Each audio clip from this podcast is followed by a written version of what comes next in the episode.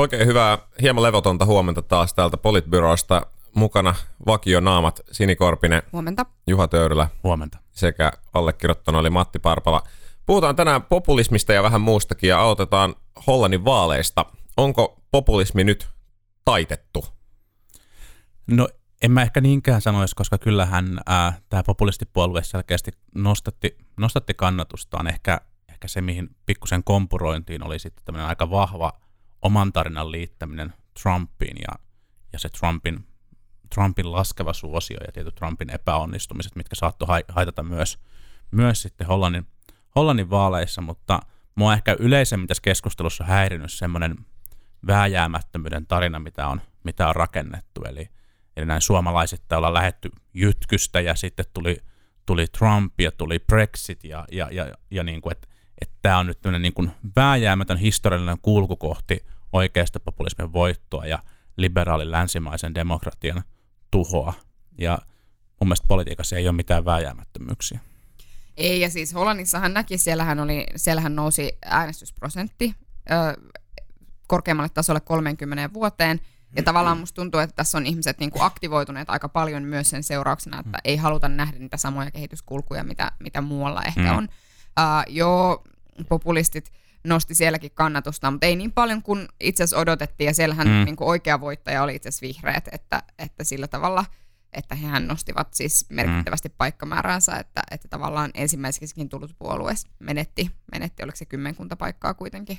Mm, että, kyllä, että sillä tavalla, kahdeksan, sillä tavalla ajateltuna niin kuin vihreät oli siellä semmoinen merkittävä voittaja. Ehkä tässä voi jotenkin niin kuin ajatella, että, että että onko se narratiivi sitten kuitenkin se, että ei välttämättä niin oikeistopopulismin voitto, mutta se, että itse asiassa tulee tapahtumaan todella paljon niin kuin rajumpaa poliittista polarisaatiota vielä. Mm. Joo, kyllä juuri näin, että jos katsoo mitä tapahtuu, että itse asiassa maltilliset, siis, siis ei vaan se, että, että se keskusta oikeastaan hävisi kahdeksan, mutta se, että maltilliset demokraatit hävisi 29 paikkaa peräti. Mm. Se on siis valtava, valtava ikään kuin niin kuin tavallaan suorastaan niin kuin veden jakautuminen silleen, että ja siellähän vihreät on ilmeisesti aika, aika paljon radikaalimmin vasemmalla kuin mitä sitten Suomen vihreät, joka on mm. kuitenkin suhteellisen salokikelpoinen puolue noin niin kuin pääosi. Hyvä, että sanoit suhteellisen. Vihreät hän voitti myös Amsterdamin ilmeisesti, iso, oli isoin puolue siellä, joka on tietysti mielenkiintoinen näin niin kuin tälleen politiikkanörttien näkökulmasta.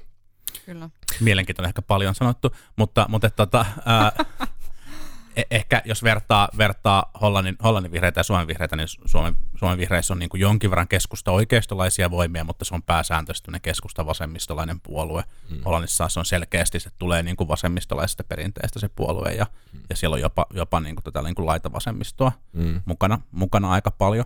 Kyllä yksi, yksi tämmöinen niin kuin relevantti kysymys tässä yhteydessä on, että onko tämä niin kuin eurooppalaisen sosiaalidemokratian kriisin osoitus, ja, ja, ja toisaalta siihen on niin kuin selkeitä merkkejä, ilmassa tällaisissa maissa, jossa, jossa tätä, tämä polarisaatio tapahtuu ja, ja myös tämmöinen tietty niin kuin hajaantuminen tosi moneen erilaiseen poliittiseen suuntaan tapahtuu, tapahtuu paljon vahvemmin. Etelä-Euroopassa on, on tämän kaltaisia esimerkkejä, missä sitten on käynyt niin, että, että tällaisia äärivasemmistolaisia ää, liikkeitä nousee ja joko pääsee hallitusvaltaan ja, ja ehkä on aika, aika heikkoja siinä, siinä positiossa, joka on heille aika vaikea, tai sitten käy niin, että kun maltilliset keskustavasemmistolaiset voimat voimat ää, häviää, niin sitten itse asiassa oikeistovoimat nousee, nousee vahvemmin hallitusvaltaan sen seurauksena. Mm.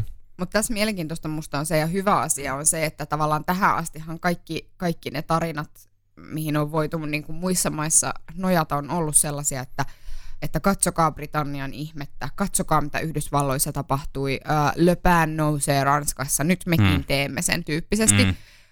Niin nyt ikään kuin on myös toisenlainen toisenlainen esimerkki, että, että tehdään se, mitä Hollannissa tehtiin, että innostetaan ihmisiä urnille, että ei anneta niin kuin muiden ihmisten ja ulkopuolisten voimien määritellä sitä, että, että mikä, minkälaista politiikkaa me tehdään ja mm. että tavallaan, että ei anneta niin kuin, että että ei ajatella niin juuri, että se on vääjäämätöntä, koska mm. sille voi tehdä jotain. Toki, toki niin kuin, jos haluaa olla vähän kyyninen, niin siis Hollannissa oli myös poikkeuksellisen hyvä sää äänestyspäivänä. Ja Matti. silloin oli lämmin, aurinko paisto, ihmiset oli iloisia ja kävivät äänestämässä. Matti. Mutta Ranskassa on monesti myös hyvä sää, että ehkä siellä on, siellä on toivoa. en tiedä. Tämä selittää Brexitin. Siellä on ei ole ikinä hyvä sää. Niin, totta. totta, totta. Ottakaa vaan, mitä tapahtuu Belgiassa. Hmm.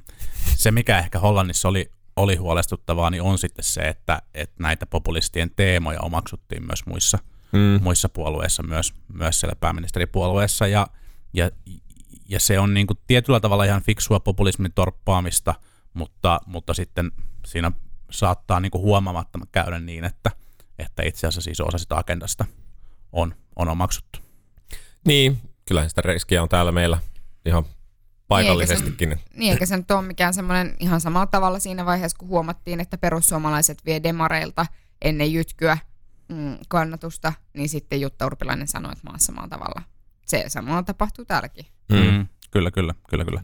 Toki siinä ehkä enemmän liittyy työehtoihin se keskustelu, mutta, mutta joo, siinähän oli sama, niin, mutta, sama ilmiötä. Mutta tämähän on aina se sama, että tavallaan kyllä se oma kulma kullekin puolueelle löytyy, että millä sitä pitää, millä sitä pitää puolustaa. Sitten jollekin puolueelle se voi olla vaikka turvallisuus tai jotain muuta, jolla mm. sitten, sitten rakennetaan ja perustellaan sitä, että no, että ei nyt ihan kaikkea kuitenkaan sitten pidä hyväksyä. Eikä tietenkään pidäkään ihan kaikkea mm. hyväksyä, mutta että, että, että, että niin kuin semmoisella kaltevalla pinnalla ja aika niin kuin ohuella nuorella kävellään, kun lähdetään sitä populismien, populismien voimaa yrittää taltuttaa sillä, että tartutaan niin kuin ikään kuin heidän tarjoamiin lääkkeisiin. Kyllä. Mm. Mä ehkä jatkan pikkusen tästä sosiaalidemokratian kriisiajatuksesta, mihin muuten ei nyt, ei nyt innostunut mukaan. Mä, mutta... mä meinasin kysyä, että eikö sosiaalidemokratia ollut kriisissä ainakin viimeiset 10 tai 20 niin, vuotta, mutta... To, toki, toki, ja tämä voi niin ajatella, että tämä on niin kuin osa, osa sitä, mutta mun mielestä ehkä yksi sellainen johtopäätös, minkä voi tehdä, on se, että, että työväenpuolueet ei välttämättä – hallitusvastuussa sitten tällaisena niin kuin apupuolueena pärjää kovin hyvin, koska siitä löytyy esimerkkejä, että sen jälkeen kannatus on, kannatus on romahtanut, mutta sen sijaan jos miettii niitä niin kuin tällaisia suuria äh, eurooppalaisia demarijohtajia sitten niin kuin viime ajoilta, jotka on, jotka on johtanut sitä poliittista agendaa, Blair, Schröder, ehkä Lipposen voi laskea tähän, tähän jengiin mukaan, niin se, se on taas ollut sitä porukkaa, joka on onnistunut pitämään se oman puolueen kannatuksen, kannatuksen aika pitkään aika korkealla kun ne on ollut ikään kuin ää, rattimiehen, rattimiehen mm. roolissa. Ja sitten taas toisaalta meillä on tällä hetkellä esimerkkejä siitä, miten, miten Saksassa ja Suomessa ää, Sostem liike tuntuu pärjäävän, pärjäävän kuitenkin niin kuin varsin, varsin hyvin, että mm. et ehkä Mut, tässäkään sellaista yleiseurooppalaista, ää, jos, jos trendi onkin, niin, niin vääjäämättömyyttä ei ole. Ja mä mietin, että, että toisaalta se polarisaatio saattaa aiheuttaa myös sitä, että äänestäjien siirtymät on, siirtymät on nopeampia kuin aikaisemmin. Mm. Meitä oli aika monta, jotka, jotka puhu, että, että entinen maalaisliitto on nytten niin kuin, nytten niin kuin, ää, kuopattu, kun, kun keskusta, keskusta menetti valtavan määrän ääniä ja paikkoja toissa eduskuntavaaleissa, mutta nyt ne on Suomessa pääministeripuolue, että, mm. että ne siirtymät voi olla, voi olla yllättäviä ja nopeita ja ehkä, ehkä Hollannin työväenpuolueenkaan niin kuin lauluja on vielä laulettu. Mm. Niin ja no demareista nyt täytyy sanoa vielä se, että että kyllähän kuitenkin, niin kuin jos ajattelee Schröderin tai Lipposen aikana, niin kyllähän maailma oli aika erilainen. Siis että, että niin kuin kylmä sota oli päättynyt ja ihmisillä oli toivoa paremmasta ja sitten oli, oli vielä sattu olemaan demarit vallassa ja pääsi ottamaan, ottamaan hienosti, hienosti niin kuin viemään asioita rohkeasti uuteen suuntaan, mikä oli tosi hyvä asia. Mutta maailma on aika erilainen tänään. Nyt demo, demarit sattuu olemaan se suurin oppositiopuolue niin kuin sekä taitaa olla Saksassa aika monissa paikoin, että Suomessa, mm. että tietysti se niin kuin vähän tuo johtajista riippumatta, niin tuo tietysti nostetta.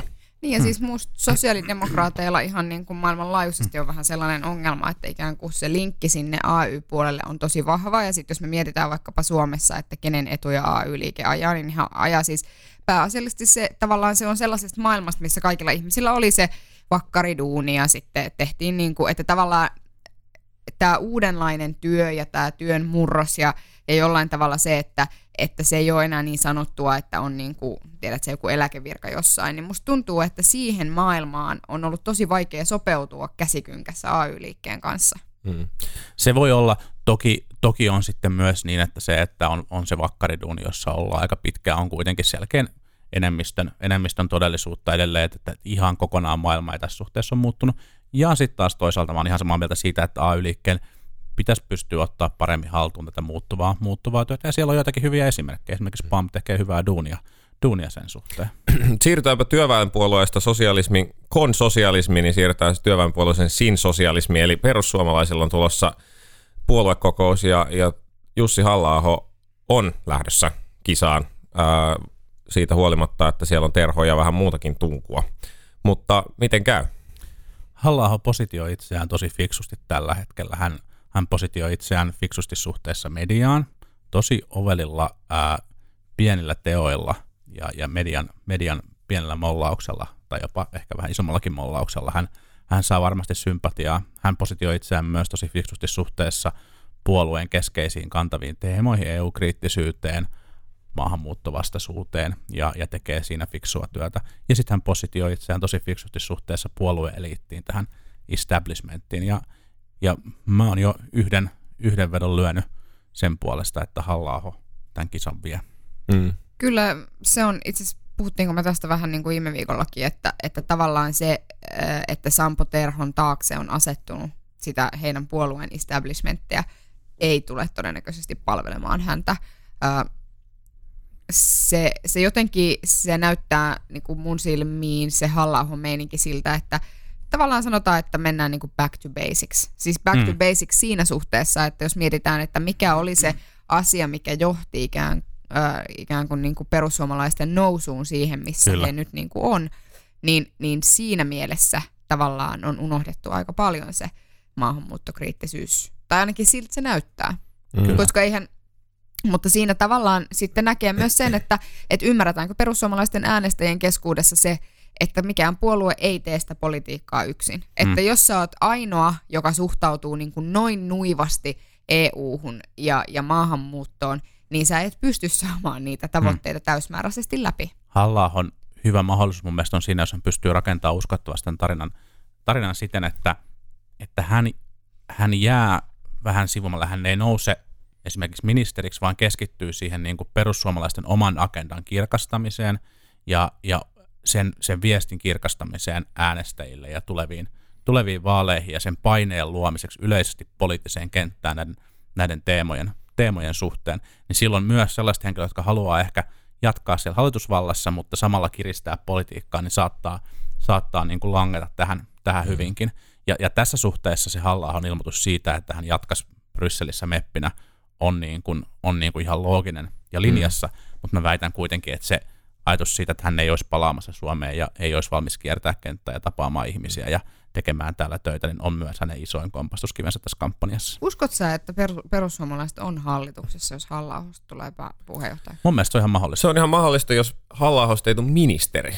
Mä luulen, että se voi olla mahdollista. Se voi olla just se ainoa ikään kuin ulospääsytilanteesta, jossa halla tulee ministeri, ja halla tulee puheenjohtaja, ja sitten kuitenkin hallitus halutaan pitää kasassa, koska jos, jos tämän takia hallitus kaatuisi, niin se tarkoittaisi, että jälleen kerran sote-uudistus ja maakuntauudistus ja kaikki kammottavat sosiaalidemokraatit nousee vielä valtaan. Niin sekin vielä.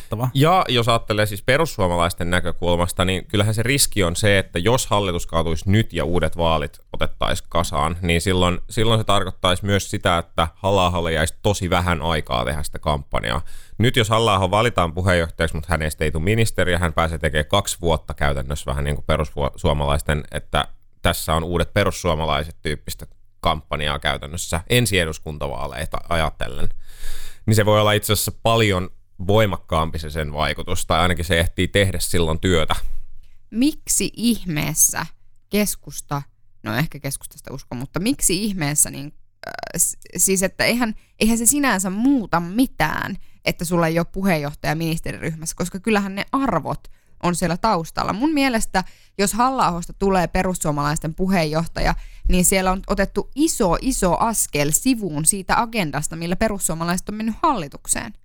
Mm, ja millä ne on siellä hallituksessa tällä hetkellä. Toki. Ja siis haluan korjata sitä mun edellistä lupausta, että myös siinä tapauksessa siis, että halla ei tule ministeriä ja kokoomus pysyy hallituksessa heidän kanssaan, niin tulee eroamaan kokoomuksesta. Mutta kyllä mun mielestä siinä tilanteessa on ihan mahdollista, että me kuullaan näitä, no hallitusohjelma ratkaisee, hallitusohjelma ratkaisee, tässä on nyt isänmaan etu, sote täytyy saada maaliin, meillä on paljon keskeisiä uudistuksia tässä tekemättä, jotka täytyy hoitaa, ja, ja tota, maan taloustilanne on kyllä vakava. Ja nyt ollaan nähty näitä ää, kasvun alkua ja nyt ei ole varaa tällaiseen poliittiseen epävarmuuteen. Mun mielestä tämä on ihan, tämä on se ihan, on ihan mahdollinen toimiva, tie. Se, se on mahdollinen tie ja se on periaatteessa toimiva narratiivi, mutta silloin nämä puolueet heittää arvot romukoppaan. Silloin mm. mennään, niin kuin, silloin kaikki no kaikki, eli nämä kaksi muuta puoluetta, taantuu valtiohoitajapuolueen tasolle. Ne sanoo, että nyt on niin vaikeaa ja on niin, että nyt täytyy vaan niin kuin tiedät, sä mennä eteenpäin ja hyvää yhteistyötä ja, ja jaada, jaada, jaada. Että hmm. se, se niin kuin se tuntuu musta uskomattomalta, että sitten me oltaisiin samassa hallituksessa puolueen kanssa ja annettaisiin sen halla rakennella siellä rauhassa itselleen uutta, uutta niin kuin jytkyä ja muuta. Mitä ihmettä? Niin, siis se, se voi olla hyvin, hyvin tuhon tie, mutta mä vaan ajattelen, niin kuin, siis ajattelen ihan silleen taktisesti, että miltä näyttää tai mikä voisi olla ikään kuin – neuvottelutilanteessa, jossa halla on valittu, niin mikä voisi olla tie, jossa hallitus ei kaatuisi? Niin se tie Kyllä. voisi olla se, että halla siis ei tule ministeriä, niin. halla ei tule ministeriä, ja halla itsekin ilmoittaa, että hän ei aio puuttua hallituspolitiikkaan tämän kahden vuoden aikana esimerkiksi, tai jotain, niin kuin joku tämän tyyppinen. Niin, tai hallitusohjelma, hallitusohjelmaa ei muuteta. Tai hallitusohjelmaa ei muuteta, tai jotain. Et, et ikään niin, kuin... tarkoitatko se sitä, että tavallaan tämä voi olla sitten se keino, millä niin kuin venytetään tai tietysti taivutetaan selkärankaan niin, että sitten se ei kuitenkaan katke? Kyllä.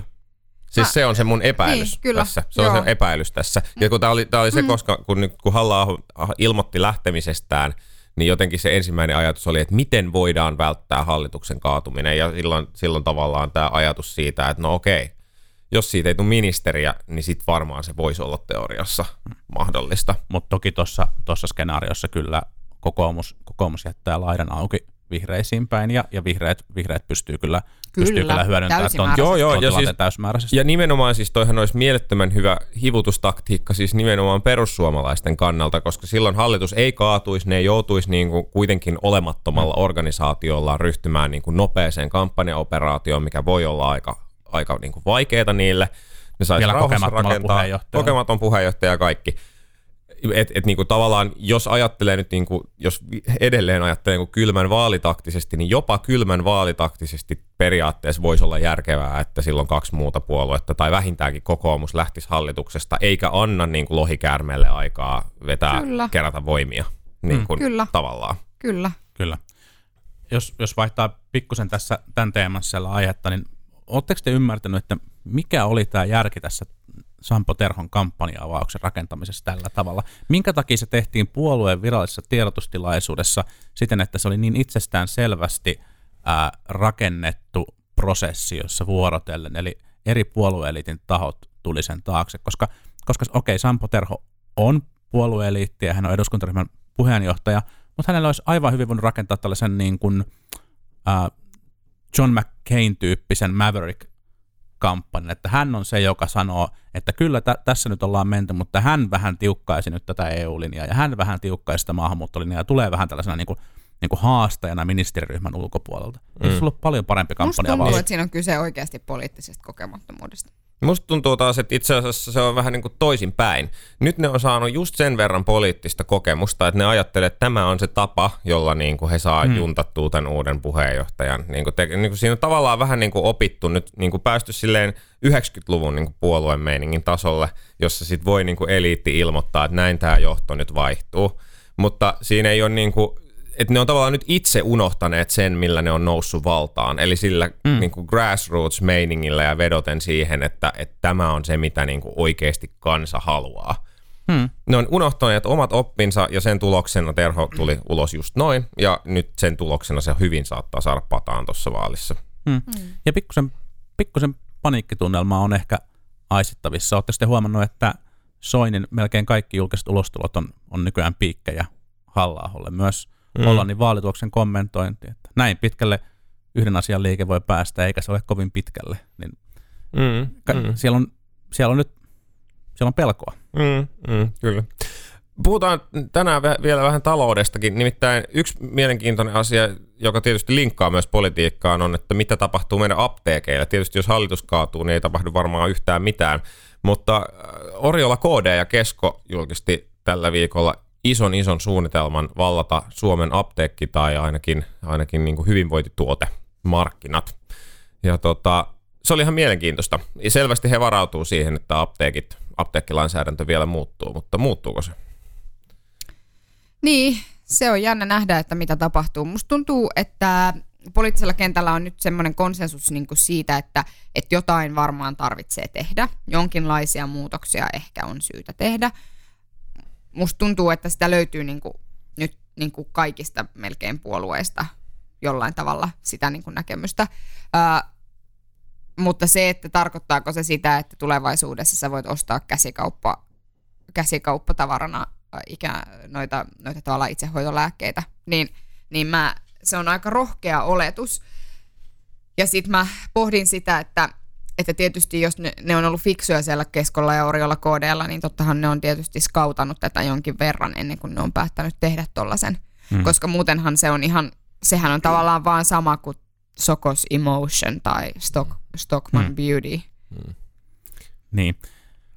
Tässäkin mun mielestä kannattaa varo, varoista ajatus siitä vääjäämättömyydestä, että, että nythän apteekkitoiminnan vapauttamisen puolesta ää, toimivat henkilöt ovat olleet äänessä ja, ja vieneet sitä keskustelua, ja, ja on totta, että, että näitä ääniä on kaikissa puolueissa. Mun mielestä ihan todennäköinen lopputulos voi olla se, että, että näitä toimilupia lisätään ja verkostoa, verkostoa vähän, vähän laajennetaan, jolloin siellä on useampia suomalaisia yrittäjiä jakamassa sitä, jakamassa sitä tota pottia ja, ja se ehkä laskee pikkusen apteekkien, apteekkien markkinaaleja ja parantaa lääkkeiden saatavuutta sitten tässä mielessä voi ajatella kansalaisille. Mun mielestä tämä on ihan, tämä on ihan todennäköinen, koska, koska sit myös sen niin kuin va- vapautuksen ää, vastustajilla on aika paljon äänivaltaa kaikissa puolueissa, ja, ja he ovat ehkä olleet tässä aika hiljaa, ja, ja ehkä toisin kun, kun halutaan, halutaan maalalla, niin tällä porukalla on myös ihan relevantteja argumentteja oman, oman kantansa tueksi, että et tässäkin ehkä, ehkä niin kuin en, olisi, en olisi niin varma, mutta, mutta et, et mun mielestä tässä keskon, keskon liikkeessä on kyse siitä, että täytyy, täytyy varautua siihen tilanteeseen, koska sitten jos S-ryhmällä on oma verkosto valmiina ja apteekkitoiminta vapautetaan, niin, mm. niin kesko jää, jää kyllä pahasti jalkoihin. Niin kyllä tämä vaikuttaa siltä, että, että oli muuvi, joka kannattaa joka tapauksessa tehdä, koska kuitenkin hyvinvointituote markkina oletettavasti kasvaa, kun va- mm. vanhus, väestö vanhentuu ja, ja, ja niin edelleen. Ja, ja sitten jos, että tämä hyvin todennäköisesti voi olla kannattavaa ja ihan sellaisenaan, mutta sitten jos se jackpot tulee ja apteekkilainsäädäntö vapautuu, niin silloin se myös varmistaa sen, että keskolla on hyvä positio ja Oriolla on hyvä positio sitten markkinalla jo valmiiksi. Ja kyllä Eikä apteekkien, apteekkien marginaaleissa nykyään niin kuin iso osa on tätä hyvinvointituotetta, on, on, on, ei lääkettä, on, sille ei varmasti ihan kannattavaa, kannattavaa bisnestä. Niin, niin voihan se olla, että, että jos käy noin niin kuin Juha sanoi, että ikään annetaan lisää niitä toimilupia ja muuta, niin voihan se olla, että ikään kuin näihin sitten pystyy perustamaan, niille pystyy hakemaan niitä toimilupia sitten mm. saamaan toimintaan mukaan kuin provisori. Mm. Mm. Mm. Mutta tässä on ehkä mun mielestä niin syytä nostaa myös, myös Antero Vartija, Vartija esille. Mun mielestä se on, se on poikkeuksellista, miten yksi poliittinen toimija, yksi kansanedustaja, vieläpä oppositiopuolueesta pystyy nostaa agendan näin, näin vahvasti mm. framille. Ja, ja mun mielestä Antero Vartija on, on osoittanut sitä, että minkälaista valtaa, minkälaista vaikutusvaltaa – ää, tällaisella modernilla poliitikolla mm. voi halutessaan Kyllä. olla. Kyllä. Totta kai sitten on, on niinku syytä myös muistaa, että mitään ei ole vielä muuttunut, että ikään kuin mitään ei, ei oikeasti saatu aikaan, mm. mutta, mutta et ei tästä keskusteltaisi missään, missään mielessä näin paljon ilma, ilman ihan yhtä miestä. Kyllä. Jos se onnistuu saamaan oman viestinsä läpi me- mediassa voimakkaasti ja toistamaan sitä konsistentisti, niin, niin kyllä silloin vaikutusta. Ja se on tietyllä tavalla myös rohkaisevaa, että, että tämmöistä on. On, on kyllä. Kyllä. Mutta kiitoksia kuuntelijoille tämän viikkoisesta ja, ja palataan taas pohtimaan maailman asioita ensi viikolla. Kiitos. Kiitos, kiitos.